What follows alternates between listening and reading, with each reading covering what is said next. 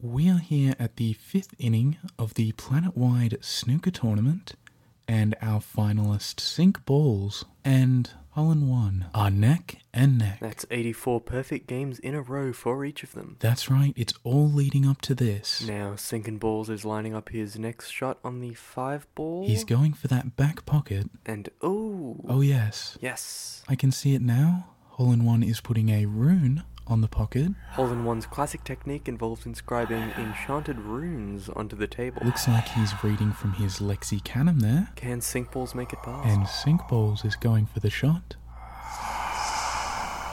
And. Oh, Look at that. Hole in One's rune has worked. for those of you that can't see in the back row, Hole in One has used a void rune to send the four ball to the whisper dimension. A devastating move. Truly a deathly mistake to make this far into the fifth trimester. Holland's move now looks like he's inscribing a blast rune into his cube. And Sink appears to be blessing the table with some sort of protection spell. Is he using a mystic quill there? Looks like it. And he's going for the six there. Tricky move, and Wow, would you look at that? Looks like Sink's protection spell was corrupted and is. yeah, a portal to the underrealm seems to be opening through the pool table. Is that Hegog?